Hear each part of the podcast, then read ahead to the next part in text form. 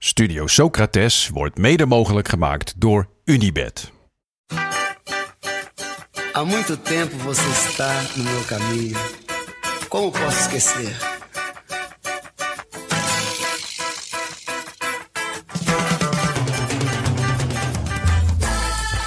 Welkom bij de EK-editie van Studio Socrates, waarin we de komende weken op zoek gaan naar het Bert Maalderink gevoel. A beleza é você, menina. Menina. no seu welkom trouwens. Dankjewel Bert. Eh, Ik ben erg blij dat ik eh, weer jou zie. nou, dat is vrij wederzijds ook. eh. Ik weet het Bert. We kwamen tot de achtste finale. Dat was absoluut niet het maximale. Het was wel ons niveau, maar het was zeker niet prima zo. Vanuit oranje perspectief was dit toernooi een verschrikking. Geen leuk voetbal, geen idee achter het spel en eruit in een wedstrijd waar we nul keer op goal schoten tegen een ploeg die de Tsjechische sportkanon ook niet gaat halen. Maar niemand die daarom maalt, want de KNVB-doelstelling is gehaald.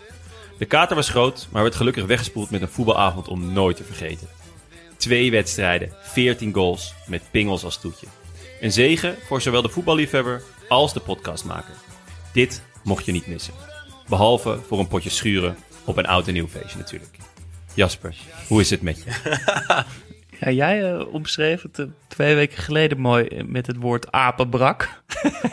Het is nu jouw beurt. Ja, want ik zit er wel in. Ja, ik was dus wat je zegt op een oud en nieuw feestje.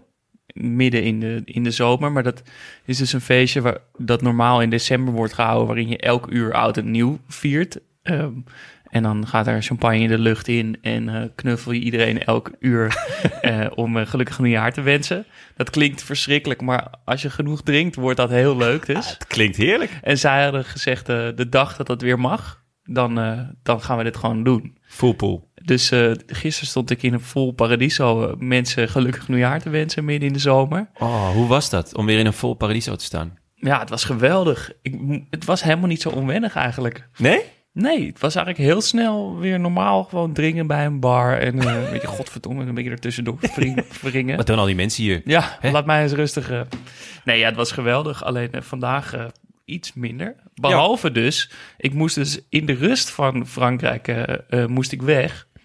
Dus ik heb dat hele, ja, het spektakel gemist. Maar toen kon ik dus vanmorgen, heel brak, heb ik de hele wedstrijd ter- teruggekeken. En hoewel ik laatst ook in deze podcast zei dat het onmogelijk is om een wedstrijd in zijn geheel terug te kijken als je weet wat het gaat worden, was dat nu echt geweldig. Nog Ik steeds. nog steeds. Ik denk dat ik het nu nog wel een keer Ja. gewoon zo weer helemaal zou kunnen Maar terugkijken. ik, ik vond het ook echt een beetje lullig voor jou gisteren. Want Jon en ik zaten gewoon elkaar dood te appen in onze groepsapp over wat er allemaal gebeurde. En steeds stuurde jij, kut, wat gebeurt er? Vertel me. Ja, en opeens zie ik dus gewoon eh, ze winnen en Frankrijk ligt eruit. Ja, Nou, maar toen heb ik nog, eh, toen heb ik extra hard eh, mensen geknuffeld en gelukkig nieuwjaar gewenst. ja. Ja, geweldig. Nou, gelukkig heb je wel een leuke avond gehad. Want wij hebben het echt ook zeker Ik gehad. heb echt genoten gisteren. ja. Is het de- de mooiste voetbaldag ooit? Ja, ik denk het wel. Voor de neutrale kijker? Voor een neutrale denk kijker? Ik wel, ja. Ja. ja. Ik denk het wel. Zoveel goals. Eh, twee wedstrijden op één dag met zoveel goals. En Heel- verlenging. Ja, en het eindigt met het perfecte toetje, met die penalty-serie. ja. Eh, teams Met- die terugkomen van de achterstand, mooie doelpunten, verrassende doelpuntenmakers, ook blunders, gewoon alles zat erin. Allemaal verschillende doelpuntenmakers ook. ja, Eh, bij Ja, Spanje, acht verschillende Kroatië. doelpuntenmakers, hè? ja, Ja, en. Morata die het deed. Ja, dat gun je hem toch ook wel Ja, echt van harte. En zijn kinderen gun ik het ook trouwens. Ja. Die, die helemaal, ja. Ja, ik hoopte, ik stuurde al in de, in de app van ik hoop dat, eh, dat Morata het gaat doen. En vijf minuten later eh, schoot hij me in. Het Ja. gebeurt veel voor mijn gevoel ook dit EK. Van die kleine verhalen in een wedstrijd. eh, die, die de boel allemaal nog specialer en mooier maken. Eh, Morata was er, was daar zeker eentje van. En ook gisteren vond ik eigenlijk ook zo'n verhaal met Mbappé de andere kant op. Ja, Een soort van de grote ster van Frankrijk... die eigenlijk al het hele toernooi niet echt thuis geeft. En die dan de beslissende penalty mist. Maar ligt het eraan... Kijk, ik heb nog nooit een EK zo intens beleefd als dit EK vanwege die podcast. Ja. Maar ligt dat daaraan of is het echt een geweldig toernooi? ja ik, ik denk een beetje van beide. Ja. Maar ik hoop oprecht ook wel ehm, dat dat wij met deze podcast het ook wel wat leuker maken nog voor onze luisteraars in ieder geval. Maar ik, ik heb er daardoor wel, ben er anders naar gaan kijken. Ja. Ik bedoel, ja, aantekeningen maken tijdens een wedstrijd over details die je opvallen. eh, mooie acties, lelijke acties. eh, ja, dat, dat helpt wel voor de beleving in ieder geval. Ja, je komt gewoon veel meer mooie verhalen tegen. Ja, En wij kunnen die dan weer delen met jullie, waardoor hopelijk eh, ja, we allemaal, allemaal de grote winnaar zijn. En gisteren was echt zo'n dag dat, dat Ja. iedereen eh, die van voetbal houdt de grote winnaar was. En het was ook wel nodig eigenlijk. Ja, want zaten jullie er doorheen na, na Nederland-Tsjechië? Nou, ik had echt een beetje. Ik was een kwartier voor het einde ben ik in de tuin gaan zitten van de mensen waar ik voetbal keek. En heb ik met een schuin oog nog een beetje gekeken. Toen ben ik uit beleefdheid nog even blijven hangen, want er werd namelijk gekookt. En ik dacht, ik kan nu niet zo voor het eten weggaan. wat, Meteen na wat werd er e- gemaakt? ja, wel lekkere pasta. Ah, dus dat dus- ook wel een beetje in eigen belang. hoor. ja. Maar toen dacht ik, nou, ik fiets gewoon nu naar huis en ben ik op tijd voor België, Portugal. Ah, En toen kreeg ik hem nog even volle bak. Want ik zat dus in Ah, die lekker. ongelofelijke regenbui. En ik fietste voor het Stedelijk Museum. En ik dacht, ik trap nog even door. Want ja, ik wil gewoon op tijd thuis zijn. Bam, ketting eraf. Dus toen liep ik daar in mijn oranje shirt. Oh. Met mijn fiets aan mijn hand, terwijl het met bakken uit de, eh, uit de hemel kwam. En mijn shirt plakte zo heel vies tegen mijn lichaam aan. en ik liep nog langs een paar restaurantjes waar iedereen dan zou kijken... oh, daar heb je zo'n zielige oranje supporter. en ik, ik voelde me gewoon... Weet je, dit was echt zo'n foto die dan de dag daarna op de NOS... eh, weet je, oranje supporter drijft af. Die Ja. guy was ik dan. Ja. En toen heb ik het nog wel goed kunnen maken door eh, heel veel chocola en snoep te kopen. even warm te douchen en België-Portugal aan te zetten. Ja, dat, ja, het viel me eigenlijk ook op. Dat- Het kost me helemaal geen moeite om die knop om te zetten en weer van die wedstrijd te genieten. Want die vond ik ook mooi. Ja. En ik, ja, Ja, ik, ik- was ik- ook niet heel teleurgesteld. eigenlijk. Ik was meer gelaten van ja, zo slecht. Ja, Ja. wat, eh, wat, wat, we dan het, te zoeken? Het is, het is ehm, nou, we hebben natuurlijk ons, ons mooiste EK-team eh, hebben wij besproken. Een tijdje geleden, een paar weken geleden, in aanloop naar het EK, EK 2008. Eh, een EK dat wij toen hebben omschreven als de voetbalhemel. Eh, met een, met in de groep des doods, met allemaal mooie wedstrijden die allemaal mooi uitpakt. En we, we gingen er toen ook daardoor groots uit. Ja. We gingen eruit op een manier, met een manier van spelen waarvan je dacht, oké, ja, eh, dit is het. Dit, dit- ja, je kan ook tegen een zeepert aanlopen. We, we zijn eruit gevlogen tegen een ploeg die het heel goed deed. Tegen ons en met een slimme coach. Maar man, wat was het vet. Ja, wat hebben precies. we genoten. En nu, ja... Nu is het niks. Het is letterlijk niks. En om heel eerlijk te zijn, heb ik daarbij een beetje hetzelfde gevoel als het WK 2010, waar we wel de finale haalden. En dat was natuurlijk heel vet, dat had ik nog nooit meegemaakt. Maar het spel had voor mij hetzelfde, eh, dezelfde manier. Dus als Ja. je zo speelt, ja, dan moet je eigenlijk wel winnen. Want anders dan is er gewoon eigenlijk niks om op terug te vallen. Nee. Maar zelfs Frankrijk gisteren was gewoon groots en meeslepend, toch? Ja. Ja, maar dat kwam, dat kwam ook door aanvallend wisselen in de rust. Want Frankrijk begon met een hele rare opstelling. Met een soort van 3-4-3 met Rabiot als, als bijna ja, een soort wingback. Was heel gek. Langlais in, in het centrum. Maar in de rust, omdat hij achter stond, moest hij aanvallend wisselen. En toen brak het spektakel pas los. Dus dat was ook weer iets waarvan ik dacht... Weet je, doe het nou gewoon. Ga nou gewoon aanvallen met z'n allen. Ja, nee, En Frankrijk had makkelijk kunnen winnen. Dus het is niet zo dat omdat ze aanvallend hebben gespeeld, hebben ze verloren. nee. Nee, dat, dat was absoluut niet zo. Het heeft Nee, ze ja, heel... ze stonden 3-1 Precies, voor, 10 ja. minuten voor tijd. Ah, jij hebt, jij hebt eh, Frankrijk al eerder een, een, een verschrikkelijk team, ge- Ja. of een verschrikkelijke Nou, coach. cynisch ook. Ja, ehm, het, zoals, ze zijn natuurlijk eh, wereldkampioen geworden, ook met deze tactiek. Maar Ja. het, was, het was een heel negatieve manier van voetballen met de spelers die je hebt. Kijk, ja, van Zweden snap ik het wel dat ze gaan inzakken en hopen op eh, een bevlieging van die boys voorin of op, Ja. of op een corner of weet ik wat. Maar ja, van Frankrijk, ze hebben gewoon met afstand de beste selectie. Eh, dus dan, ja, dan verwacht je ook wel eh, spektakel. Ja. Nou, we hebben het één helft gezien. En, Ja. en dat was ook heel mooi. Want ik heb, Ja. weet je, Pogba, ik ben echt geen fan van hem, maar die speelde zo goed. Speelde echt heel goed. Ongelooflijk. Die Benzema. ene bal, hè? Met Ja. buitenkantje. Met- ja, ja, Ja. met die ja, vreef, buitenkant vreef, schitterend. En Benzema met die, met die Met die ene aan- goal, met die aanname en hoe hij hem dan nog afmaakt. En ook die aanval van die tweede goal. Ja. Echt om je vingers bij af te likken. Ja, en Ja. nou goed, geweldige Zwitserland ook. Zo- Ja, zeker, gewoon Met zoveel ballen Ja. speelden ze. Ja, ook aanvallend gewisseld. En, Ja. en er niet in paniek en gewoon... eh, Ja. Heel geduldig, ja. maar niet saai.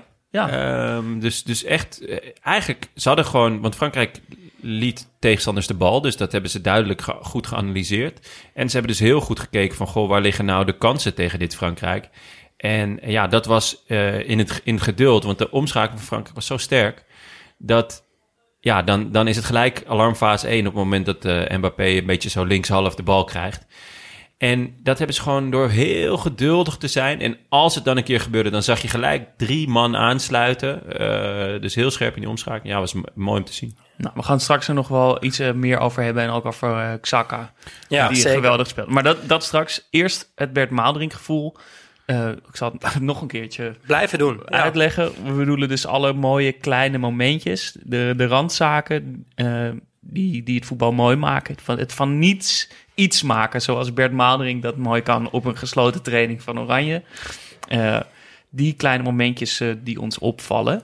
En die jullie eh, opvallen. Want we hebben weer wat inzendingen gehad. Niet zoveel dit keer. Ik denk toch dat de, de, de verslagenheid hard Ja, en- het groot was. Ja, En- ik ben benieuwd of wij de uitschakeling van Nederlands elftal te boven komen. Nou, ik ben hem al te boven hoor. Ik, Nee, maar als, als podcast. Ah, oh, of dat zo. er nu gewoon nooit meer iemand luistert. Ja, ik denk, ik geniet misschien nu ook wel meer. Maar ja, misschien, dat is misschien moeilijk om te zeggen. Maar er is nu ook geen ruis meer. Nu gaat het alleen maar om het voetbal. Ja. En anders zit je toch met Nederland en dan ben je toch voor Nederland en fanatiek. En dan denk je, ah ja, boeien, wat maakt er nou uit in welke opstelling we spelen? We willen gewoon winnen. En, Ja. oh, en dan hoor je dat, heb je een soort ruis van Frank de Boer, 5-3-2. toch? Weg gewoon Nee, klopt. een mooi voetbal. En je dat is er nu. En dat was er echt eh, volop. Ja. ja. Nee, onze luisteraars hadden, hadden dit keer eh, meer rectificaties dan... eh, We beginnen foutjes te maken. ja, we beginnen foutjes We te maken. En eh, we hebben het ook echt volledig aan onszelf te wijten, vind ik. Want we hebben het veel gehad over de Belg. En de mensen van de Belg die furo- furoren maken. Waaronder Aster. Ehm, maar we hebben zijn achternaam... Het is ook geen toeval dat ik zijn achternaam nu niet noem. Een aantal keer verkeerd uitgesproken. En we kregen een berichtje van onze vaste luisteraar Paling. En eh, die had het volgende te zeggen. Hallo, Paling hier. Het is Aster en Zeimana. En in België zijn we er inderdaad ook heel hard fan van. Groetjes en veel succes nog met de show. Schitterend. Altijd Ja. leuk als Paling wat van zich laat horen. ja, mooi. Kort maar krachtig. ja, Aster en ja. is het dus. Bij deze, sorry, sorry Aster, want eh, we, we, we hebben bericht van Aster gehad dat hij heeft geluisterd. Ja, ik weet niet of hij dit hoort, maar Aster, sorry. We hebben je naam verkeerd uitgesproken. We zullen dat niet meer doen. Nee, en eh, ik gok trouwens dat Aster eh, er ongeveer net zo bij zit als jij. Brak, Ja. want? Nou, hij tweette na ehm, eh, Nederlands elftal van... Want hij deed commentaar bij Nederlands ja, elftal. hij zei het, eh, het, het zit erop voor het Nederlands elftal. Eh, het EK zit erop. En dat geldt ook voor mij. Ik ga bier drinken. Lekker. Dus ik weet niet hoe lang hij dat heeft doorgetrokken. Maar ik ga er wel vanuit dat hij, eh, dat hij lekker aan het pil zit. Mooi. Nou, bij deze Aster eh en Zeemana. Dan hadden we nog een rectificatie. Ja, we hadden Arco eh, als gast. En die had het veel over Rick de Zadelaar. Maar onze luisteraars vertelden ons dat het niet de Zadelaar is, maar de Zadeleer. Ehm, dus bij deze moeten we dat ook even rechtzetten. Ja, ja, dat... eh, En het is wel, dat is belangrijk, want het Ja. is een legend. Ja, zeker. Ik had het wel... Ik wist dit ook wel. Ik, het is me gewoon niet opgevallen. Ja, moest me trouwens dank. ook meteen denken, bij, gisteren met die, met die wedstrijden hoorde ik eh, Arco ook meteen weer Ja. zeggen in mijn hoofd. Die zei bij ons in de podcast van, nou, dat worden sowieso alleen maar één nulletjes en saaie, degelijke Ja. Nou, wedstrijden. sterker nog. Ik, dat- ik hoorde dat zo tijd in mijn hoofd herhalen. Hij stuurde zelfs nog een berichtje. Was ik toch te positief met mijn 1-1? Want dat had hij voorspeld, dat het 1-1 Ja. zou worden. Nou, dat, dat werd het dus niet. Oh, lekker. Nee, het was geweldig. Ehm, en we hebben een, een nieuwe vriend van de show, Marco Carpaccio. Smakelijk. Nou, dankjewel. Leuk dat je vriend bent geworden. Ehm, word ook vriend Ja, bij vriendvandeshow.nl slash Studio Socrates. Eh, daar zouden we, zijn we heel blij mee. Ziels als gelukkig, elke keer weer. Absoluut. En, eh, maar dus bij deze alleen eh, Marco Carpaccio. nou, Bedankt. toch er weer eentje erbij. ja, ja, ik ben er blij mee. Ja, Ja. we zitten al over de 100. Op naar de volgende 100. Dan gaan we Absoluut. weer wat moois eh, verloten. En dan onze Bert Maalderink momentjes. Jonne. Ja, ik, ehm, in, in, in breder perspectief, knock-out fase voetbal. Eh, Ja. Dat is gewoon uniek. Amen. Amen. Het is, eh, het is uniek, want het, het gebeurt natuurlijk alleen op landentoernoois. Eh, ik Champions League. Nou, nee.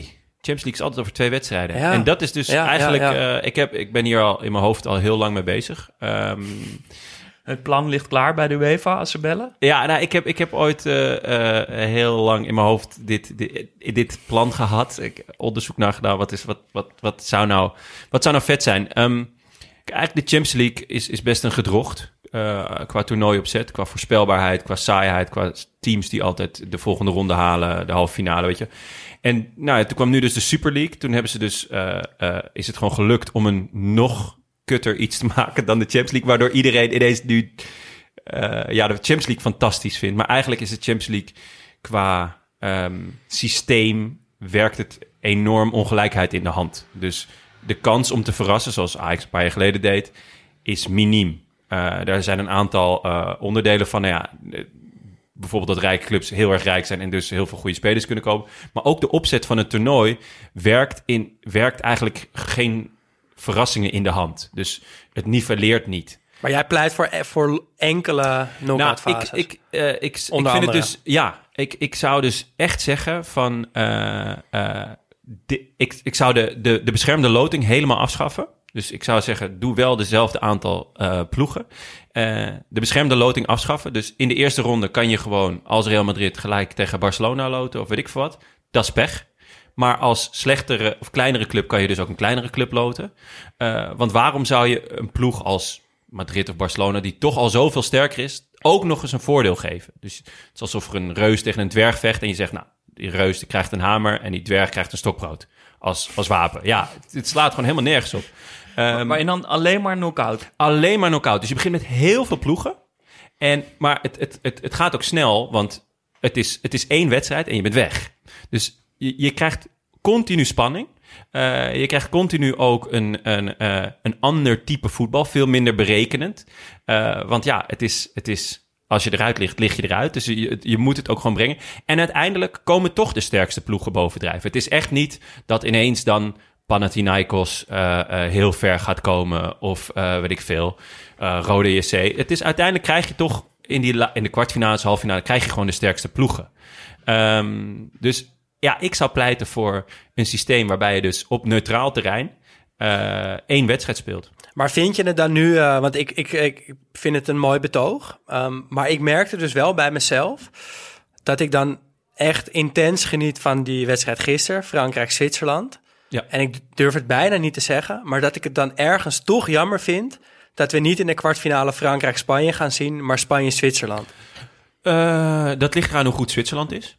Eh, dat, dat klopt. Maar op deze manier, eh, en in clubverband is dat, is dat beter, omdat bij een club kan je een beleid voeren over of je beter of slechter wordt. Maar je zorgt er gewoon voor dat de ongelijkheid tussen clubs kleiner wordt, omdat, er, omdat je dus als kleine club verder kan komen.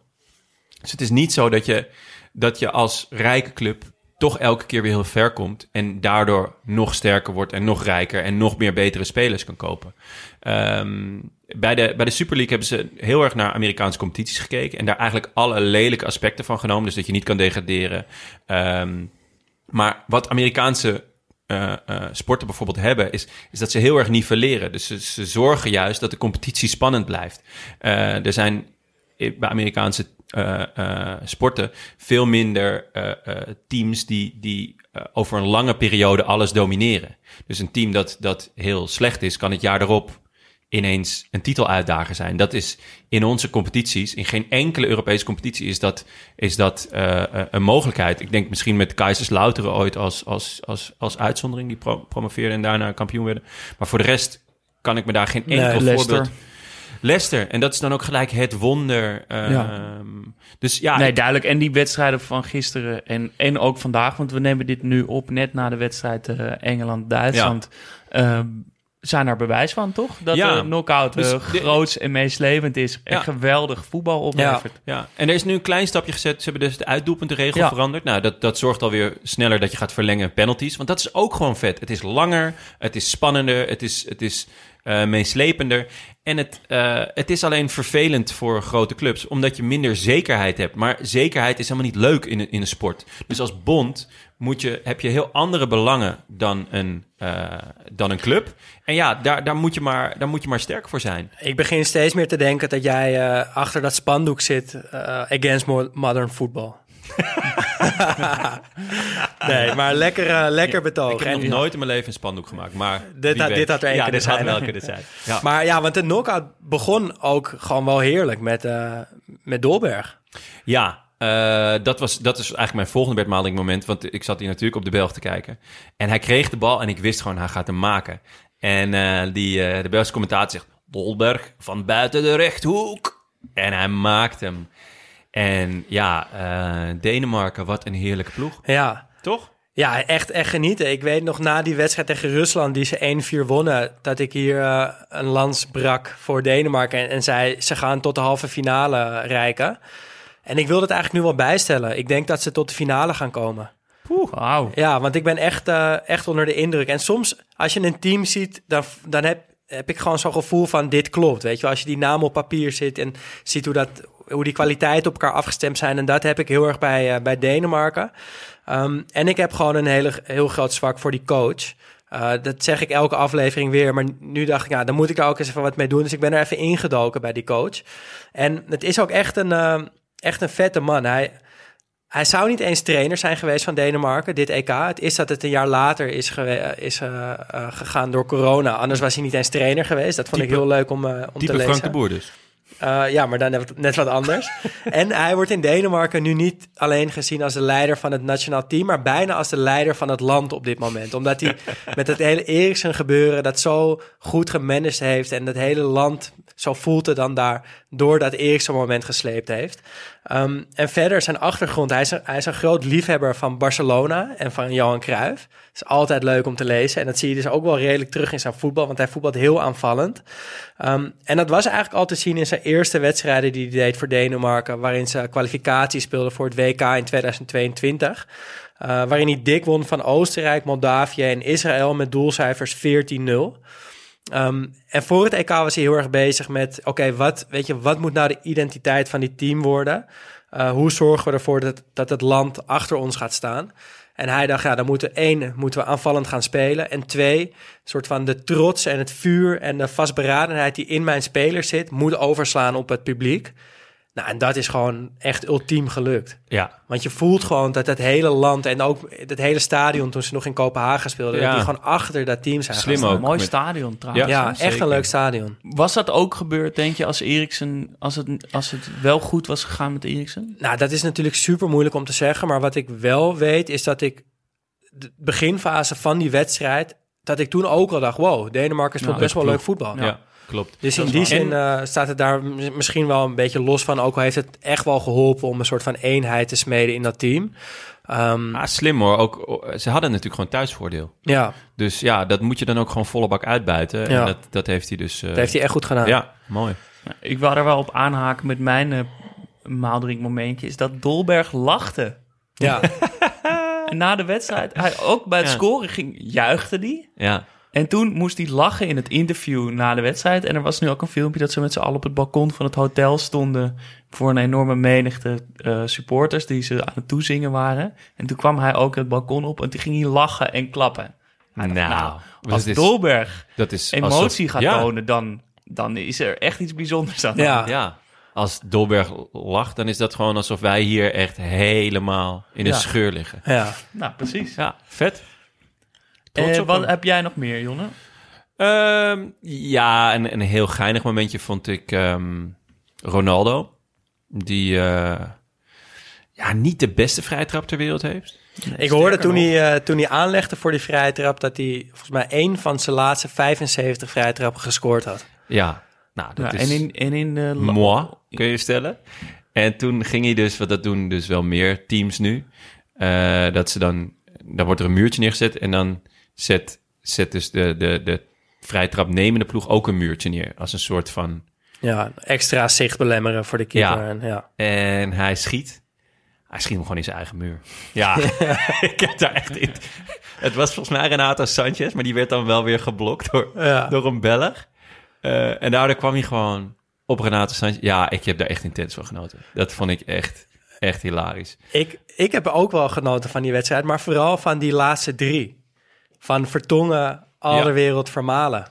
Samen 101 of zo, zei de commentator. Ja, klopt, ja. En nou, Vermalen speelt al twee of drie jaar in Japan. En ook weinig, want ook daar is hij telkens geblesseerd. Toch opgeroepen. En daar werd in het begin best wel lacherig over gedaan.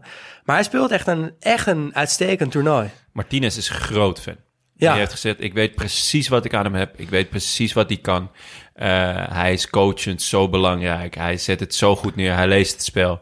Hij is... eh, hij, hij wist ook... eh, de eerste twee wedstrijden zat hij op de bank, geloof Ja. ik. Maar hij zei, nou, eh, eh, tegen Finland, geloof ik, was die derde pot. Ging hij spelen, heb ik altijd al gezegd.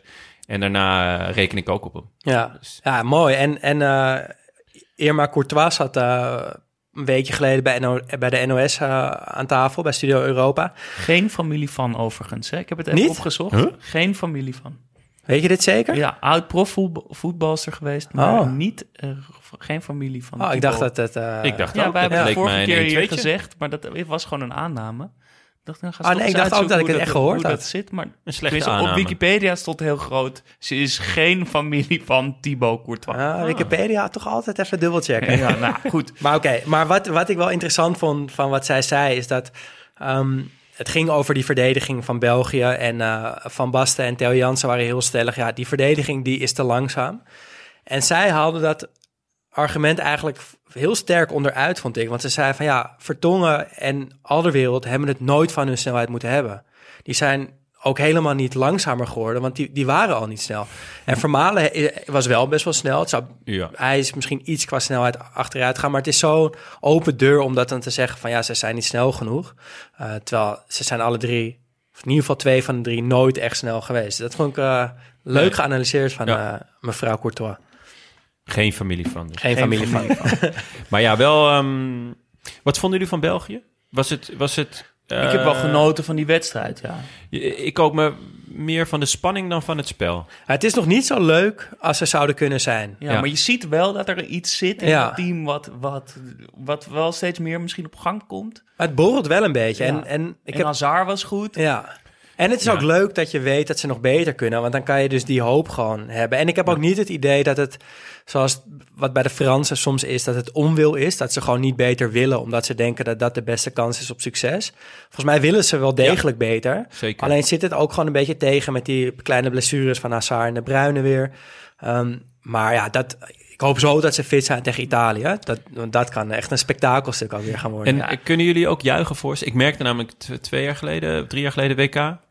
Ja. En dat ik dat moeilijk vond. En dat vond ik heel sneu van mezelf. Dat ik dacht, wat ben ik ook een klein mens eigenlijk. een beetje wat Arco met Dumfries had. Dat Ja, nog Wat, steeds niet wat kan ik met. Duitsland heb. Ja, dus, ja, dus dat je denkt van waar- waarom ben ik zo- zo'n kneus dat ik niet gewoon dat kan gunnen.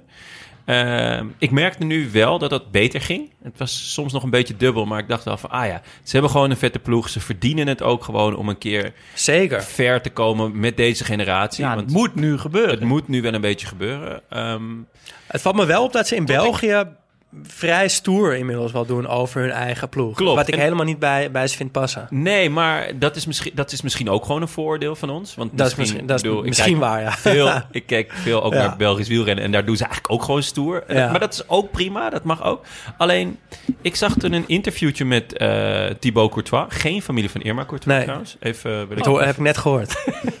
Ehm, en die haalde toen uit naar het Nederlands elftal, wat ik Ja. een beetje sneu vond. Dat las ik ook, ja. Waarom? Ja, ik, ik zag het en ik, ik, hij zei ja, ik eh, hoorde een paar eh, Hollanders iets over ons zeggen en nu eh, zijn wij door en zij lekker niet. En toen dacht ik, hoezo ben jij hiermee bezig? Dat moet je nooit doen. Dat, daar, Nee.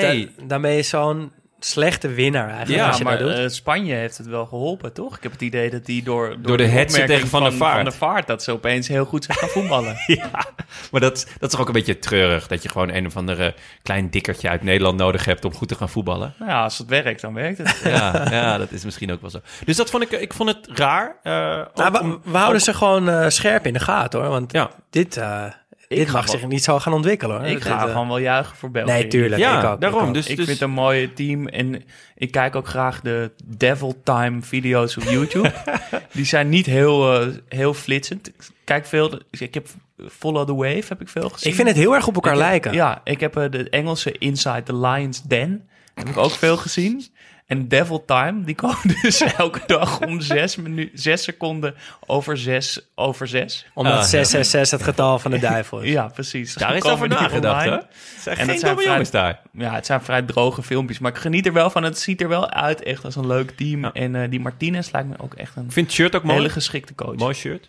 Ja, en gouden set eh, dat ze Henri. Henri eh, erbij hebben gehaald. Geweldig. Ja. Ehm, maar ja, zoveel gebeurt dit weekend al. Want eh, ja, we hebben, het is ook nog Italië. Ehm, en daar was wel één momentje van mij, namelijk het juichen van Pessina. Dat had ik nog nooit zo gezien. En als je dat in slow motion terugziet, Ja. is dat echt geweldig. Want hij doet zeg maar de, een buikschuiver, maar een, een echte buikschuiver zonder, zonder armen verder. Dus hij houdt, houdt zijn armen recht langs zijn lichaam. Gewoon de plank. Ja, zeg maar wat... wat eh, eh, Ja, ik, ik spring zo wel eens het water in als ik denk dat ik grappig ben. Zo met je hoofd zo Ja, als eerst ja, het water ja, in en je ja. handen langs je Maar lichaam. hij En komt zo sprong hard aan en je ziet hem ook echt zo neerkomen en een beetje stuiteren. En dan dus nog heel lang met zijn gezicht over de grond doorschuiven. En dan blijft hij gewoon zo liggen.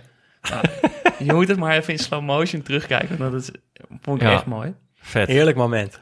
Ja. Ehm, eh, en ja, Daan en ik hadden een, een, eh, een, een persoonlijk hoogtepuntje. Oh. Want wij zaten voorafgaande aan de wedstrijd Italië... zaten we een biertje te drinken op de Nieuwmarkt in Amsterdam. En eh, Om de Deense fans even te zien, die Ja. daar grote getalen aanwezig Ja, daar ben jij nog mee op de vuist gegaan, Ja. of niet?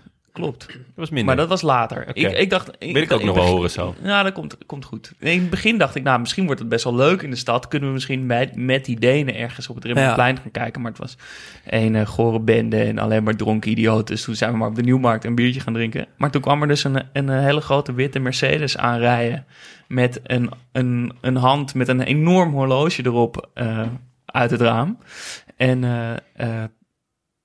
daaraan vast bleek Brian Brobby te zitten. Nee. Ja. Hoe vaak spot jij gewoon Nou, daarom. is- voetballers in hun originele habitat? Ja, Dure dus- auto's. Ja, dus eh, eh, ja, vorige keer Anthony en nu Brian Bobby. En nu had ik de tegenwoordigheid van geest om heel hard Brian te roepen. om niet Bobby te zeggen, maar Brian. Ja, ja tuurlijk. en, eh, Slim. en toen keek hij om. Lekker. Ja, was echt een leuk Dit was moment. een verhaal, maar het was toch Ja. leuk. Het was zo, ik zit zo helemaal in het voetbal. En dan, nu- zie ik ook nog eens voetballers op straat. Lekker. En dan nu het verhaal dat je eh, op de vuist ging met een paar Denen? Ja, want ik, we fietsen, ik fietste nou, in mijn eentje terug over de Damstraat. En eh, dat is altijd... Dat is al ellende, ja. Dat is sowieso- Voor de mensen dat is- die de Damstraat niet weten, maar daar lopen altijd dronken toeristen. Het is 50-50 of het knokken wordt. Ja, Eh, maar er, er hing sowieso echt een grimmig sfeertje in de stad. Veel Ja, dronken. Welshmen en, eh, en eh, Denen. Dus ik was al een beetje van een soort van... nou, ik ga niet nog ergens gezellig een biertje drinken.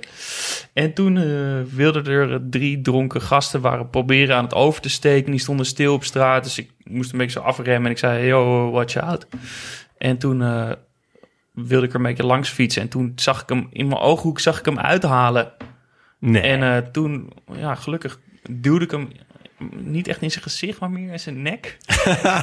duwde ik hem lekker plakkerige nek Ja, vol bier. en toen werd er meteen een heleboel geroepen en er kwam ook beveiliging bij en die gasten wilden ook. En toen dacht ik, nou, Beveiliging. ja, je had beveiliging bij je. Nee, maar er stonden dus wel van die, van die eh, city... Straatcoaches. Stadscoaches. Straatcoaches. Ja, die gingen, die gingen roepen. Jongens, doe het niet. Ik, ik, nou, ik fiets maar gewoon door. Oké. Verder geen, niet echt een stoer verhaal. Maar Ja. gelukkig was ik wel snel lekker, je genoeg hebt- met, met Je die gozer ja, jij hebt hem geraakt, hij jou niet. Gewonnen op Gewoon punten. gewonnen. Maar ja. ik was niet zo dronken, dus dat scheelt ook. Ehm, heb ik nog meer? Eh, ja, dat komt misschien straks wel. Ja, ik, eh, want dit was na de wedstrijd die wij samen keken hè, tussen eh, Italië en eh, eh, Oostenrijk. En tijdens die wedstrijd viel me iets heel moois op, namelijk juichen van Vialli en Mancini samen. En dan vooral dat, Man dat Vialli zo die bank af kwam rennen en echt zocht naar Mancini. En Mancini zich al omgedraaid had van waar is Vialli? en toen vlogen ze elkaar in de armen. En dat, dat is echt een hele mooie foto geworden. En ja, daar moest wel een verhaal achter zitten. En dat, dat deed het dus ook. Um, want Mancini en Vialli zijn beste vrienden. En Mancini heeft Vialli aangesteld als hoofdafgevaardigde van de Italiaanse ploeg. En dat betekent dat hij de lijm tussen staf, coach, team en management is. Um, en ze kennen elkaar van vroeger, want ze speelden samen bij Sampdoria in de spits tijdens de hoogtijdagen van die club. Um, de Gold Twins werden ze genoemd. En samen stuurden zij Sampdoria tot grote hoogte. Twee keer wonnen ze de Coppa Italia op rij.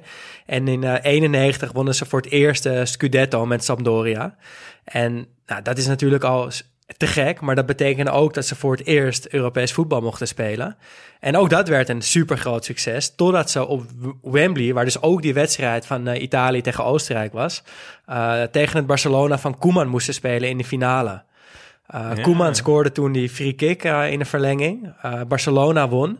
En dat is dus nog steeds een, een, een wond voor Mancini, Vialli en nog een paar andere mensen in de staf die ook toen voor Sampdoria speelden. Of in ieder geval iets met dat team te maken hadden. Um, later in het leven van Vialli heeft hij ook nog een hevige strijd tegen kanker gevo gevoerd. En Mancini heeft hem aangesteld terwijl hij nog aan het herstellen was van die ziekte, waar Vialli hem dus heel dankbaar voor is. Uh, en die strijd tegen kanker en die verloren eindstrijd op, op Wembley uh, uit 92. Volgens mij kwam dat er allemaal uit bij die, uh, bij die 1-0 van Chiesa en bij dat ja, juichmoment. Mooi. En ja, echt te gek. En nou, jullie gaan, morgen zal je op onze socials die foto zien. En dan doen we er ook meteen een foto bij van, van dat ze nog bij Sampdoria zaten. Met schitterende shirtjes en Vialli nog met een kop zwarte krullen. uh, echt genieten. Ik wou net zeggen, had hij al haar toen? Nou, dat was echt, uh, was echt, uh, vond ik echt een mooi moment. Vet. En sowieso, wat, ja, wat vonden jullie van die wedstrijd? Uh, Italië-Oostenrijk. Ja, jam, een beetje jammer. Een beetje een smet op het blazoen van Italië. Ja, ik, ik heb ik, alleen de verlenging gezien. Ik, ik, ik moest opnemen. Dus. Ik was wel echt bang voor, voor wat we al van tevoren zeiden: het, het, het, het Nederland 2008 uh, ja. syndroom. Ja. Namelijk heel, hele goede groepsfase en dan knockout. En dan komt de druk er opeens op. En dan speel je niet meer in, uh, in Rome. En dan uh, gaat het misschien opeens toch mis. Maar ja, had ook wel mis kunnen lopen. Ja, ja bedoel, dus als je dan op zo'n wedstrijd het toch wint, dan... Ja. ja. Je kan het volgens mij een beetje op twee manieren bekijken. Want het was wel echt minder goed dan de eerste wedstrijden. En dat is natuurlijk nooit fijn. Um, maar aan de andere kant, Mancini is vanaf zijn aanstelling, hebben we ook hier in de podcast al eerder gezegd, heel erg bezig geweest met het formeren van, van een team. Uh, dus niet 11 man, maar 26 man, een beetje die clichés. Maar hij heeft dat wel echt vanaf moment 1 gedaan. En als je vanuit die kant bekijkt, dan zou je kunnen zeggen: zijn invallers zijn heel belangrijk voor hem geweest. Dat gaat het teamgevoel alleen nog maar versterken. Uh, dus misschien is dat wel goed voor die ploeg. Um, aan de andere kant wordt het ook wel uh, een ding tegen België. Want weet je, Pessina moet hij misschien spelen in plaats van Barella. Locatelli, Ferrati, wie ga je kiezen? Berardi, Chiesa. Dus dat, dat is ja, wel met echt... name uh, die tweede. Locatelli, Ferrati. Ja, dat wordt wel een... Ja. Heb jij een voorkeur? Ja, ik zou voor Locatelli gaan. Ja, ik dus ook. Het, het klopte gewoon in Ja. het middenveld. En uh, hoe goed Verratti ook is... En hij is... Misschien helpt het ook wel om een team volledig zonder sterren te hebben. Want als Verratti erin staat, is hij toch... Ja, doet ook iets met hiërarchie. Zeker. En met de, met, met de keuzes die, die andere spelers maken op het moment Ja. dat ze... Ja, als je kan kiezen tussen eh eh eh Locatelli de bal geven of Verratti, ja, dan... de dan- ballen moeten naar hem, lijkt het, Ja, hij dat is, dat is toch ook... Dat, dat is... Het, dat gaat onbewust zo. Ja. ja, en wat ik net zei over Denemarken, dat je soms zo'n team kan zien en dat je gewoon intuïtief voelt van, hé, hey, dit klopt. Dat viel weg met Verratti erin bij Italië. Toen dacht, weet je, Ja. ik voel, dacht al van tevoren van, ja, Verratti gaat die bal halen, eh Jorginho wil opbouwen, Eh, Barella zit heel, is heel, heel bezig, heel veel gaten te trekken, maar ja, komt niet heel veel in de 16, of tenminste niet op de juiste momenten. Locatelli deed dat wel supergoed. Ja, ik ben heel benieuwd, want eh, het zijn la- echt lastige keuzes. Ook Ja. Chiesa, Berardi. We shall see. Ja, Mooie pot in ieder geval, Italië-België. ja echt, een, eh, echt een waanzinnige pot. Ehm, ik had nog een momentje. Eigenlijk meer een soort van ja, hoe kan ik het noemen? Ik heb gewoon heel erg genoten van spelers die soort van in de wedstrijd groeien. En dat je op een gegeven moment als kijker zoiets hebt van... geef hem de bal, geef hem de bal, geef hem de bal. Want hij gaat er wat moois mee doen. En ik had het gisteren, of eergisteren... met, met Chaka, met eh Pogba, met Pedri... En ik zat te kijken en ik denk... eigenlijk vind ik dit nog veel leuker dan een heel mooi doelpunt.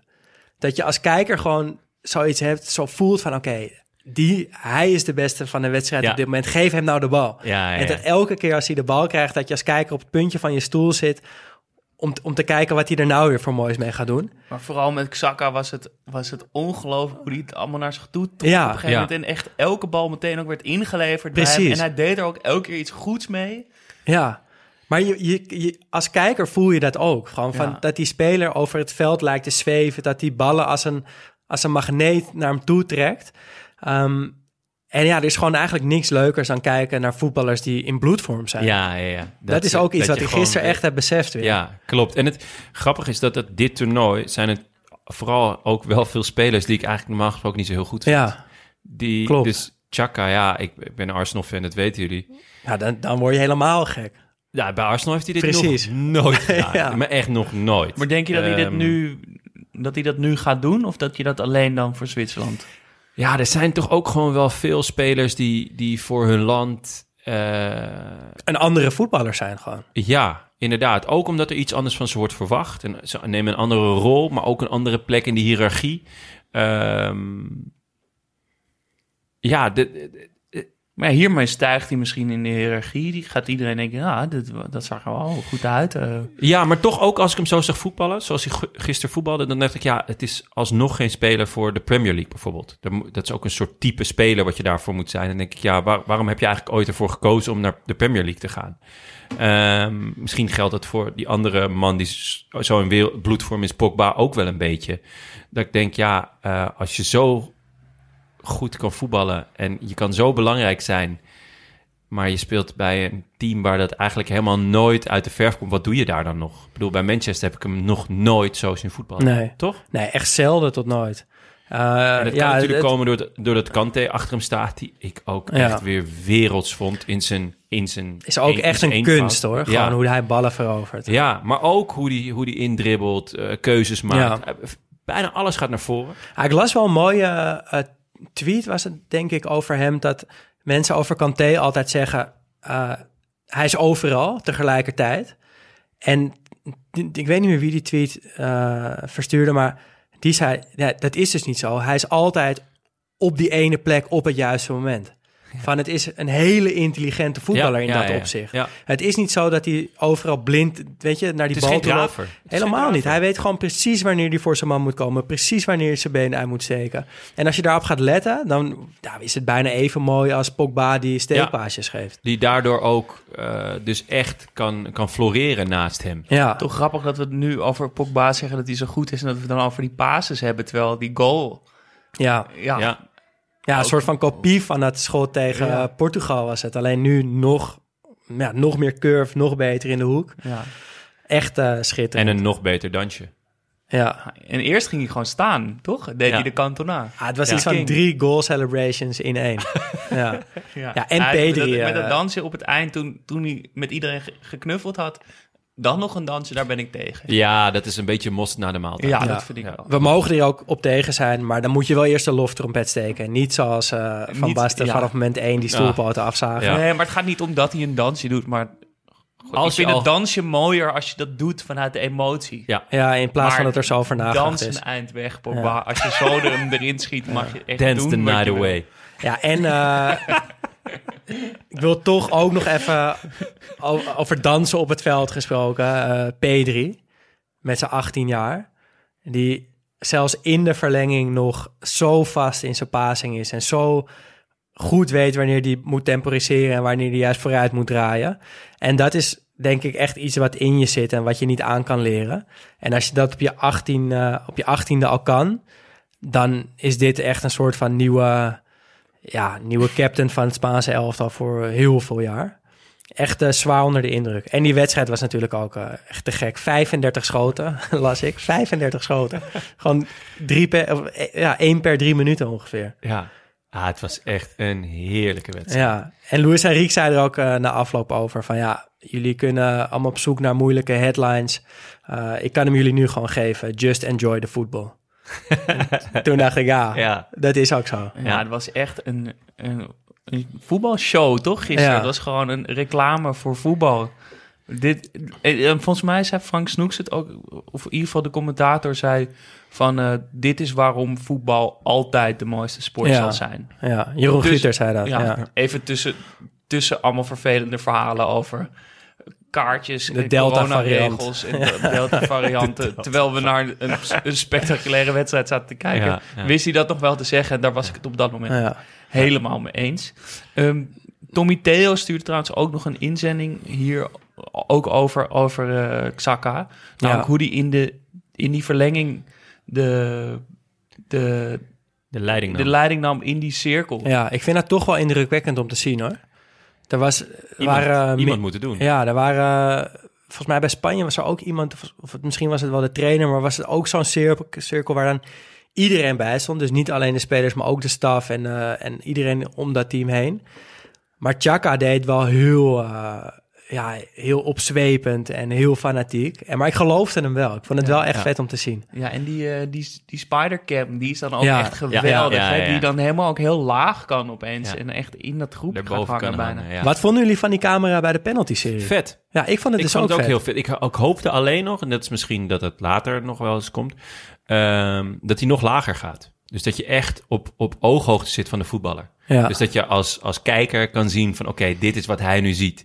Dit is, oké, ga er maar aan staan met die mensen daarachter. En dan het geluid. En ja. Ja. ik vond het heel vet. Ik vond Ik het ook En je ziet gewoon ook hoe groot dat goal opeens Ja. is, Ja. toch? Je- Ja. Want die camera was eigenlijk recht achter, recht voor het goal, achter de, de strafschopnemer. Ja.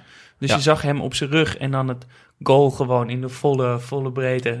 En dan dat zo'n heel klein keepertje erin. Ja. En dat, dan moet je ook meteen, realiseer je meteen van ja, als je hem gewoon goed in de hoek schiet, dat zit hij. is er, is er geen, geen mogelijkheid dat die keeper er nog aan kan. Ja.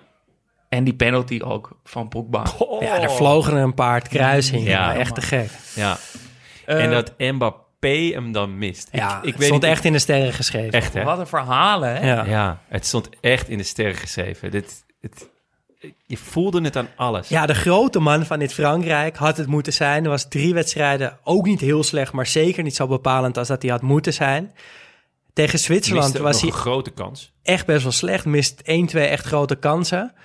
En dan die penalty-serie ontvouwt zich en Mbappé loopt maar niet naar voren. En op een gegeven moment weet je als kijker ook, oké, hij gaat dus die beslissende nemen. En het, meteen daarna denk je, oké, die gaat hij dus ook missen. Ja. Ik heb zoveel mensen vandaag gesproken die zeiden van, ja, ik voelde dit al. En ik, ja, maar dat zeg ik volgens mij nee, maar dit was... altijd, toch? Nee, toch? Nee, ik ik, zeg vond heel dit wel vaak, deze echt... gaat eh, niet sowieso, ik weet het zeker. En nee, ik vond Maar dit wel echt... eh, ik vond Ja. dit wel echt zo'n moment. Ik, ik vond En het heel erg passen bij de en situatie. hij nam hem ook slecht. Ja. En ook nog dat moment daarna, dat hij meteen naar de scheids keek van hij was te vroeg van zijn lijn. Ja. Ook een raar, raar. Oh, Ja, dat, laatste dat, ik, weet alleen dat, dat die keeper, die zat zo te kijken van, mag ik, mag ik, mag ik? Ja. en toen Ja. was ik zo, ja. ja. Oh, hebben jullie het eh Zwitsers commentaar gehoord? Ja. Maar sowieso al dat buitenlandse commentaar Ja, bij al die van het land is, zelf is altijd leuk, Ja, toch? ja, heel vet. Eh, Ehm, ik hoorde trouwens dat Engeland had, heeft veel strafschoppen geoefend. Want die zijn er vaak met strafschoppen uitgegaan. ook vaak tegen Duitsland. Ja, Was vandaag gelukkig niet nodig. nou, gelukkig, ja, gelukkig, nou, gelukkig. Het is mijn Dan team. ben je wel Ja. heel bevoordeeld natuurlijk, maar... We gaan het straks hebben over wie jij nu gaat adopteren. maar zij hadden de een penalties op een bepaalde, op een speciale manier geoefend. Namelijk met de walk of shame erbij. Dus Oh. normaal ga je... Weet je wel, als je penalties gaat nemen Ja, op ja. de training... sta je gewoon op de 16 met z'n allen. Dan neem je Ja. om zijn beurt een penalty. Maar zij gingen dus echt op de middenlijn staan... en dan moesten die spelers met bal en al... helemaal naar de kant van het Oh, veld lopen... vet. om nog meer dat te... Ik denk dat dat wel een beetje helpt hoor. Dat is toch een Zeker, ja. ja. grotere nabootsing van de echte penalty-realiteit... dan als je gewoon een penalty onder je arm 16 meter en Ja. schieten. En je moet er altijd wat op zetten als trainer.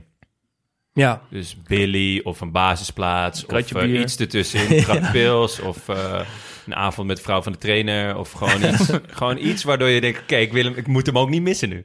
ja. nee, dat is eh, nog niet nodig geweest. Want Nee. 2-0 gewonnen. Ja, ja, gefeliciteerd Jas. dankjewel. Ere wie dankjewel. ere toekomt. Dankjewel. Ja, ik had het zelf ook niet verwacht. Nee, ja, een goede opstelling had je gemaakt. Lekker verdedigend. Ja, En, nou eh, ja, ik was eigenlijk... Ik dacht dat we dus met een soort veredelde 5-3-2... Nou, het was nog erger. Maar ja, het was Vond een ik. 3-4-3 eigenlijk. Maar het viel me, me wel mee eigenlijk. Ja, hoe, ja, defensief het was. Ik, nou, op het veld was het misschien iets minder defensief dan op papier. Maar hij, hij, hij stelt acht puur verdedigende spelers op. Ja, dat, Ja. ik vond het, en als je dan kijkt naar eh, eh, de bank, daar, is- da, Ja. je- dat had de basis kunnen Foden, zijn. Sancho, Grealish, Mount, Mount. Reece James. Ah, het Uh, middenveld was, Bellingham. was voetballend wel echt verschrikkelijk. Het was, het was, daardoor werd het ook een soort van 5-2-3 bijna. Ja. Ligt er natuurlijk aan hoe hoog je, je backs gaan staan. Eh, maar omdat die eh, Saka eh, toch wel echt als een rechtsbuiten speelde, die vond ik trouwens wel echt leuk spelen. Ja. Ehm, ja, was er eigenlijk geen middenveld. Zeker de eerste helft niet. Tweede helft werd het een beetje omgezet. En eh, nou, dat zag je ook. Eh, eigenlijk kwam Duitsland er niet meer, niet meer uit. Nee, ja, Terwijl in de eerste helft vond ik ze net iets beter. Nou, Müller één kans gehad. Ja, Wij telden hem alle drie eigenlijk ja al, hè? zeker. Hij maakte een goede keus. Goede hoek. Die lag open. Alleen had hem iets minder in de hoek en, en een klein beetje eh, moeten liften. Zodat Ja. hij niet op de voet van de keeper komt à la Casillas eh, versus Robben. En eh, ik vond ook dat Grealish weer goed inviel. Mooi haar ook, hè? Ja, mooi haar, mooie, Mooie kuiten. maar wat ik zo goed aan hem vind, is dat hij altijd, eh, in mijn ogen tenminste, een logische keus maakt. Hij weet altijd precies hoe lang hij een bal moet vasthouden om bijvoorbeeld een backer overheen te laten komen. Of hoe lang hij eh, een paas moet uitstellen om een spits in de voet te kunnen aanspelen. Ehm, en nu ook weer die assist. Het is helemaal niet zo'n hele moeilijke bal. Maar hij geeft hem wel precies op de juiste hoogte. Precies met de juiste snelheid. Er kan nog best wel veel fout gaan. Ja, en dat Maar hij dat zou niet met- over de grond speelde, maar dat hij hem dus... Ja, want ik denk omdat hij dus anticipeert op een eventuele sliding, waardoor die ge- geblokt kan worden. Ja. En Kane eh, ja, met zijn een- eerste goal, en maar niet met zijn soort van standaard manier van juichen. Ja, dat, dat sprongetje met Ja. dat Ja. irritante soort... Met dat van- gare half eh, ingehouden. Ja. Ja, goed, bij Grealish, Grealish, je weet dat hij de goede keuze maakt. Hij is een voetbalencyclopedie? ja, Dus ja, ja. dan, dan weet je gewoon... Het, ja, Was dat? nou, hij kan gewoon heel goed voetballen. dat kan niet voetballen. Zullen we onze vingers gaan branden aan eh, speculeren over de opvolger van Frank de Boer? Ja, want hij is dus ontslagen. Of, nou, Ja. dat is niet helemaal waar. Hij heeft ontslag genomen. Ja, hij heeft de eer als Dat is een beetje... Een vriend van mij die hoorde, hoorde ooit dat ze eh vriendinnetje het ging uitmaken... toen had hij het wel snel uitgemaakt. ja, dat gevoel krijg ik hier wel een beetje van, ja. ja. Eh, laten we het spelletje doen. Wie hoop je, wie denk je, wie vrees je? Oeh, leuk. Oké. Ehm, wie ik hoop is een... Ja, nou, E- Erik ten Hag. Ik weet niet of dat bestaat, een dubbelfunctie... dat hij Ajax blijft doen en bondscoach wordt. Ja. Maar dat hoop ik. Of een grote buitenlandse naam. Ja. En ik, we- ik heb even niet paraat wie er vrij zijn. Ehm, Sven Geuren Eriksson. Zinedine Zidane. Oeh, Oh. Zidane. nou, nou dat nu, daar had ik helemaal nog niet aan gedacht, maar dat kan gewoon, hè? Ja. Jezus, Die- dat die- kan echt. Bij wie hoop je, denk ik. Oh, heb ik dat kan. Zidane. eh, en Ja. ook stiekem nog Guardiola. Omdat hij zo'n fan is van Cruijff. Wie weet dat hij gewoon dan nu zegt... eh, fuck Oh, fuck. jezus, Zidane, dat kan Ja. gewoon echt. Die is vrij. Ja. Ik zou denk ik wel, maar e- even serieus, als ik de KNVB was, een lijntje uitgooien, toch? Ja. Waarom niet? Ja, Ik weet niet hoe goed het Frans is van Nico-Jan Hoogma. Waarschijnlijk vloeiend. Je m'appelle eh, Nico. Uh, bonjour, uh, Zizou. En, eh Oh, en jezus. Joachim Ik Leu word- is natuurlijk ook weer vrij. nou, dat moeten we niet doen. nee, zeker. Nee, de champignon, daar zit een beetje schimmel op. En wie hoop jij, eh Jonne? Ja, ehm, dat is wel een. Ik, Wie ideale kandidaat? nou, ik zou Peter Bos wel heel vet vinden. Maar die, Ja, maar die is dus- net die getekend dus bij net, Lyon. Net getekend. Eh, ja, ik ben, en dat is niet alleen omdat ik een verdienstelijke imitatie heb, maar ik ben altijd fan geweest van Henk ten Katen. Dus eh, hij, hij is op een leeftijd gekomen dat hij elke week moet trainen. Nee, hij, hij is juist, hij is wat ouder, hij kan er boven staan, maar hij is denk ik ook nog wel steeds in staat om one of the guys te zijn. Ehm, Hij is wel een keer dichtbij geweest. hij is al een keer dichtbij geweest. Hij is vrij. Hij is eigen gereid. Dat is in de KNVB wordt dat niet gewaardeerd. Maar ik denk onder voetballers wel. Eh, ik denk dat hij zich niet al te veel aantrekt van, van media en, en allerlei andere eh, invloeden. Ehm, ja, het enige is, ja, je moet niet hopen dat, dat de positie van veldtrainer bij Chelsea eh, ter beschikking komt. Want dan is hij weer weg. Dat is het enige nadeel aan Henk. Oké. En jij? Nou ja, dat wat ik zei. Zinedine Ja, Zidane of eh, heb je nog- Guardiola. Nog iemand die je vreest? Want ik heb wel, ik vrees voor Philip Cocu. dat vind ik dan soort van de ene niet-zeggende coach voor de Ja. andere niet-zeggende coach. Ik vrees Ronald de Boer, maar dat het dan gewoon Frank de Boer is. Die zegt dat hij Ronald de Boer Van. Bronckhorst werd ook genoemd. Ja, nou, Ja. zie ik wel meer zitten dan... Met eh, een Cocu. sterke eh, linkerhand zou ik dat nog best oké vinden. Maar Zidane krijg ik nu niet meer uit mijn hoofd. maar ja, het is in ieder geval... Ik denk wel dat we het erover eens zijn dat het hartstikke terecht is, toch? Dat hij... eh, Ja, Ik vrees Ja, trouwens het zichzelf, meest Huub Stevens. Maar dat is omdat zijn bijnaam Huub Hitler is. Dus dat vind ik gewoon... Huub Hitler. Ja, dat, dat vrees ik gewoon het meest. Dat zou toch Ja. balen zijn? ja, dat zou echt balen. dat gaat niet gebeuren. Pieter Dat- de Jong, die van eh, Ja. Platinum FC. Today we make voetbalshow.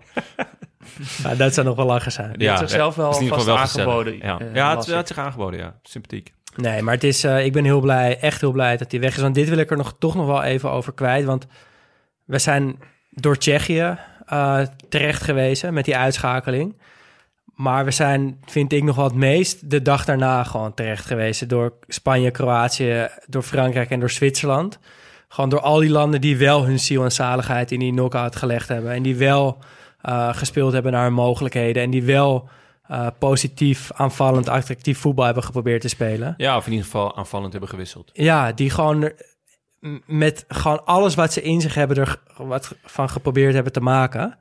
En dat is echt, weet je, dat is, nou, je, je opende er al een beetje mee van, dat is gewoon echt het failliet van deze uitschakeling. Dat we en niet trouw zijn ge- gebleven aan, aan onszelf, Ehm, ook helemaal geen resultaat hebben behaald. Het, was gewoon echt helemaal niks. Nee, ja, we, wat, wat we aan het begin van deze podcastserie, toen we eh, begonnen een paar maanden geleden, waar we ja, eh, eh, achterkwamen in de, in de loop van de podcast, dat, dat de ploegen die zo succesvol waren, werden, dat die ehm, trouw bleven aan wie ze zelf waren. Ja. Ik bedoel, Feyenoord won de UEFA Cup met een echt Feyenoord-team.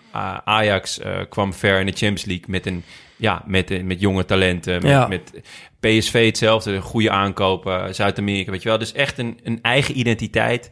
Eh, weten wat je eigen identiteit is. Weten ook dat je met die eigen identiteit veel sneller het publiek achter je krijgt. Ja. Dus wat die coach van Denemarken ook zei.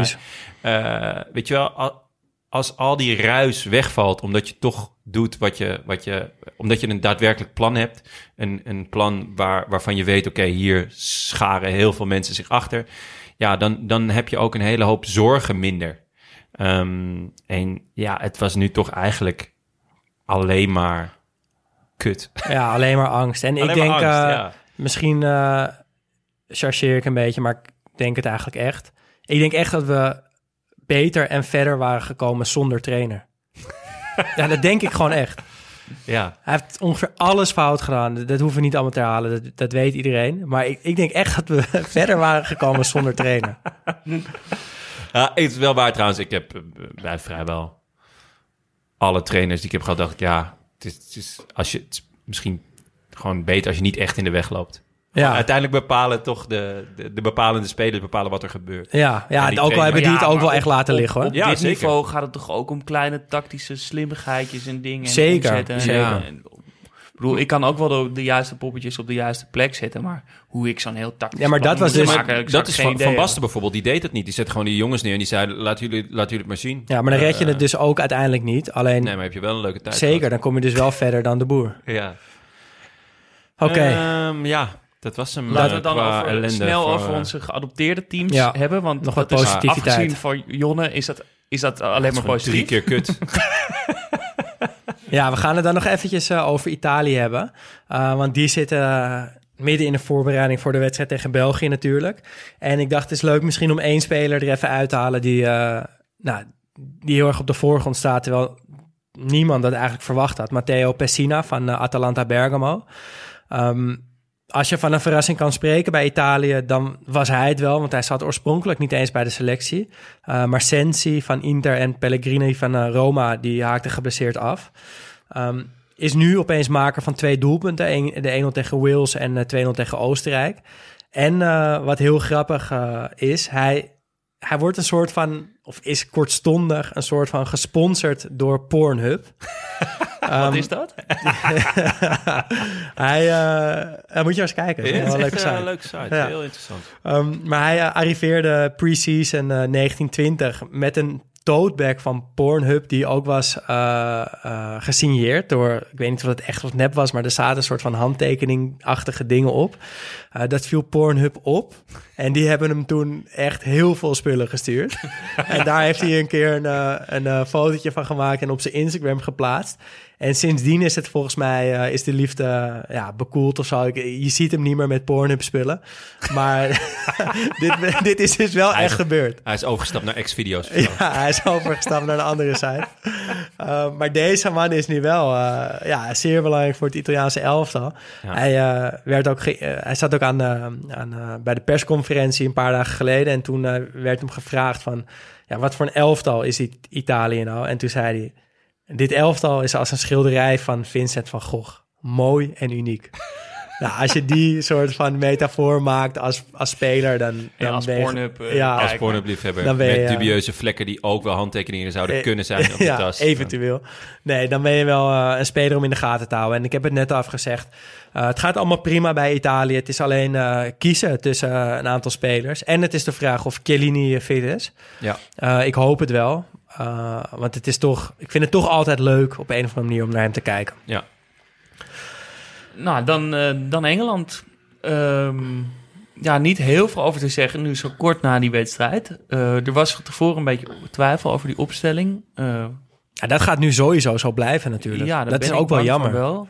Werd van tevoren heel erg om Sancho geroepen. Ook omdat hij die Duitsers zo goed kent. De Duitsers zelf, die keken elkaar ook een beetje aan. En zeiden, Sancho heeft nog geen minuut gespeeld. Hoe kan dat? Want wat een wereldvoetballer. Um, maar ja, zat er dus niet bij. Maar het werkte. Um, ik moet... en, en eigenlijk is het enige wat je verder hierover kan zeggen... is hoe diep het zat. Ja. Hoe, want Ja, we hebben dat vorige uitzending hebben we het er een beetje over gehad. Over die historie en, en uh, 66 en al die mislukte... of al die verloren wedstrijden van Engeland tegen Duitsland daarna. En dat dat nu lukt. Voor het eerst is dat er een, op een eindtoernooi gewonnen wordt... of dat ze uh, Duitsland uitschakelen... Uh, sinds 1966. En dat hele Wembley helemaal op zijn kop. Al Ja, die fans. het maakt wel, Helemaal eh, door het dolle. Met z'n allen It's Coming Home zingen. Dat is wel echt Het maakt veel goed. cultuur. Ja. Het maakt wel echt, het maakt gewoon goed wat er op het veld gebeurt. Als je dan die Engelsen zo, zo uh, uit hun dak ziet gaan op, Ja. die, uh, op Wembley. Ja, en we zaten het op, op de BBC te kijken. En dan merk je ook bij, bij al die gasten die Bij daar Shearer, zitten... Ja. hoe Lineker diep het ook bij hun zit. Ja, dat, het- klopt. dat zij dat ook zo... Opeens zo maakt goed- het ook gewoon niet meer uit hoe ze voetballen. Ze hebben gewonnen ja. en, we gaan, en it's coming home gewoon. Ja. en voor die 2-0 eh, zegt die commentator zegt ook... Wherever you are, wherever you are watching, keep breathing. Keep breathing. Gewoon, en heel erg vanuit het we, de hele Ja. wie, dit, Ja. wie. je kan- Klopt, Gewoon, je viel me ook voelt gewoon dat, dat Ja. die, die, die druk. Die, Lineker op een gegeven moment, eh, helemaal aan het eind, nog wel kort zijn excuses gemaakt aan Klinsman. Van ja, sorry eh, dat we misschien een beetje doorslaan. Eh, want ja, voor jou is het natuurlijk niet zo'n leuke avond. Maar Kliens, Klinsman deed het wel leuk. Die zei, ah, dit is jullie moment. Geniet Ja. ervan. Ja. Dus eh, die was heeft al eh, zoveel mooie, mooie verliezer, ja. Eh, maar ja, nu naar Rome. eh, was het tot nu toe natuurlijk allemaal op Wembley. En als het goed is, daarna ook weer op Wembley. Het is wel moeten des tegen- Engelands om er dan uh, In Rome uit te bij gaan. dat ene uitstapje uit te gaan. Ja, maar ja, dat zeiden we nu ook al. Dat het ook des Engeland zou zijn. Dat ze nu tegen Duitsland met penalties eruit Ja. gingen. Dat kon Dat je eigenlijk waar. al invullen. Dat is waar. Dus wie weet. En ze moeten tegen de winnaar van Zweden en Oekraïne. Dus Ja. op Doable. papier, eh, ja, Doable. dat hebben we nu dit toernooi al vaker gezegd. Maar op papier is dat eh, te doen. Ja. Dan zijn we er denk ik hè? Ja, Wou je nog, nog, iets eh, over de, teleur, de afgang van, eh, van, de champion hebben? Nou ja, het valt me wel op dat hij steeds meer, dat Joachim Leu steeds meer op een champion gaat lijken. Het wordt ook, hij wordt steeds vieziger of smoetsiger of zo. Weet je. Ik- je hebt wel eens van die champignons die dan al net, eh, net, net een weekje te lang in je groentela liggen. Dat die, ja, die beginnen langzaam te wandelen en die gaan wat, wat kanten op. En, eh, op een gegeven moment denk je, hè, wat, Ze gaan een eh, beetje ja, wat stinken. ligt er in mijn bed? En dan blijkt het gewoon die champignon te zijn. Nee, dus ja, ik, het is goed. Het is mooi geweest eh, Ja. met Jurgi. eh, hij heeft het 15 jaar gedaan. Eh, fantastisch. Echt gigantische invloed gehad ook op het type voetbal dat, eh, dat ze speelden. Dus niet alleen maar eh, lopen, lopen, lopen. Maar ook echt met mooi voetbal wereldkampioen geworden. Ehm, maar ja, het is, het is, eh, het- ze hebben met Hansi Vliek ook echt een mooie opvolger, denk ik. Ja. Die, die de boel weer, ehm, eh, ja, de, de, die de volgende stap kan zetten. Ook, ook in het selectiebeleid, denk ik. Want er zijn wel wat jongens... eh, eh, Hij had natuurlijk al afscheid genomen van, een- van een aantal. Die Ja, heeft hij die die dan weer eh, terug heeft de hand gehaald. gereikt. Ja, en dat snapte ik ook wel. Zeker, Want, want ja. de vervangers waren ook niet eh, Nee. alles. Eh, maar ja, goed, het is, eh, het is tijd. Tijd voor de, voor de volgende stap. Wel Mooi. mooi shirt en overgehouden. Ja, voor de eeuwigheid, Dat is toch? al heel wat. Ehm, hebben we nog wat randzaken die we willen bespreken? Ja, niet over het EK, maar ik wilde het toch even noemen. Eh, ik heb vandaag de trailer gezien van I Am Slatan, de film. Oeh, ik heb hem nog niet gezien. Ja. Is het genieten? Ehm, om heel eerlijk te zijn, Ja. nee. Oh. Nee, maar dat ligt denk ik niet... Nou ja, ik weet niet. Ik hou gewoon nooit zo van films over voetballers. Ik kan me niet voorstellen hoe dat dan goed wordt. Uh, want je moet toch ook die goals na gaan spelen. Uh, en als dat er dan Maar dat lullig... heb ik heel goed gedaan hoor. ik heb alles, eh, alles heel waarheidsgetrouw. eh, Nou ja, dan laat ik me graag verrassen. Binnenkort uh, in een ik bioscoop bij jou er in de juist wel buurt. goed uitzien. Maar Ja? gewoon puur, want hij, die, die acteur die lijkt echt best wel. En, Dat die- wel, en ik dat ken wel. die foto's zo, zo goed van hem als hij net bij Ajax Ja. komt en bij eh, Malmö en in de, op de jongenskamer met die foto van eh, Ronaldo Ja. boven zijn bed. Die, die beelden die zitten allemaal in Ja, de film. maar- En, dan heeft hij echt dat goede shirt aan en, die, en gewoon... Het ik klopt denk, allemaal Ik denk wel dat ze juist erg. die goals niet na gaan spelen. Kijk, hij heeft best een interessant levensverhaal. Nou, een jongen uit mijn team uh, figureert als Heidinga in de film.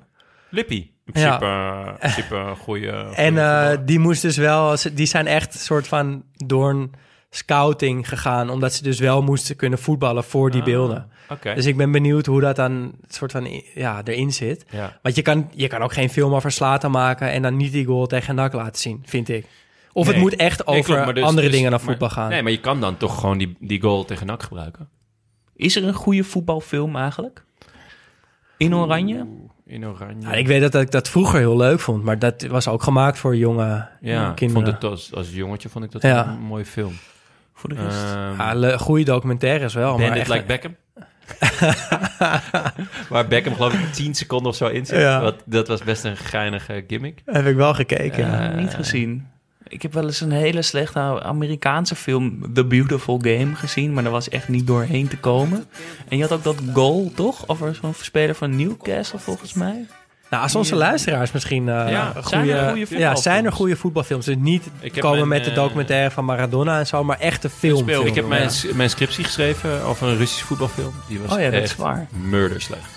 Eh, die was, zat ook echt vol... Van de scriptie of de film? Ja, beide. Het was echt... eh, zou ze allebei zou ik niet meer tijd aan besteden.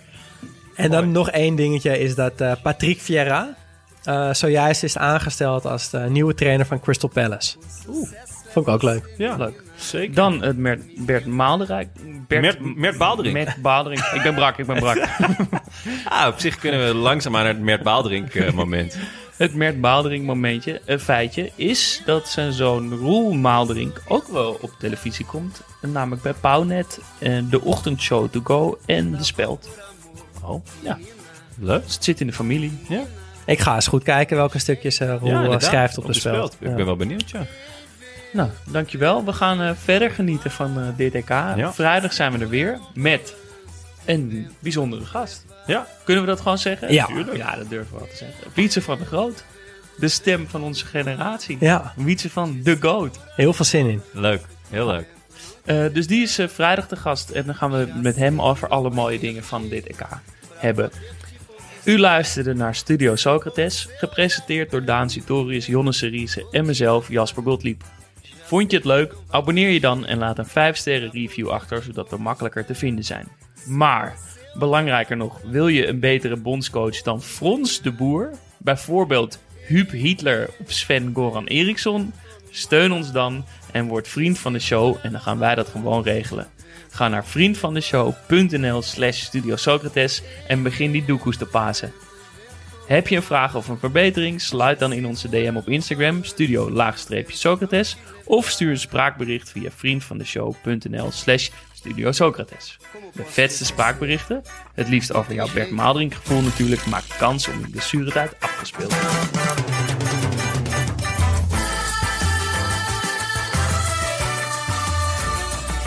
Dag mannen van Studio Socrates. Willemijn uit de bediening hier, vriendin van de show. Ik uh, wilde jullie even een dik compliment geven over de beste leadermuziek van alle podcasts. Want uh, hoe lekker dat je na de aflevering nog eventjes het hele lied kan afluisteren en er zelfs nog een dansje op kan doen. Te gek. Een Braziliaans gevoel op een Europees toernooi. Nou, ik, uh, ik uh, ben ervan. En nog een kleine opmerking voor Arco. Het is Rick de Zadeleer, niet de Zadelaar. Als fan zou je dat toch moeten weten. Oké, maar ik ben wel fan van jou, Arco. Groetjes!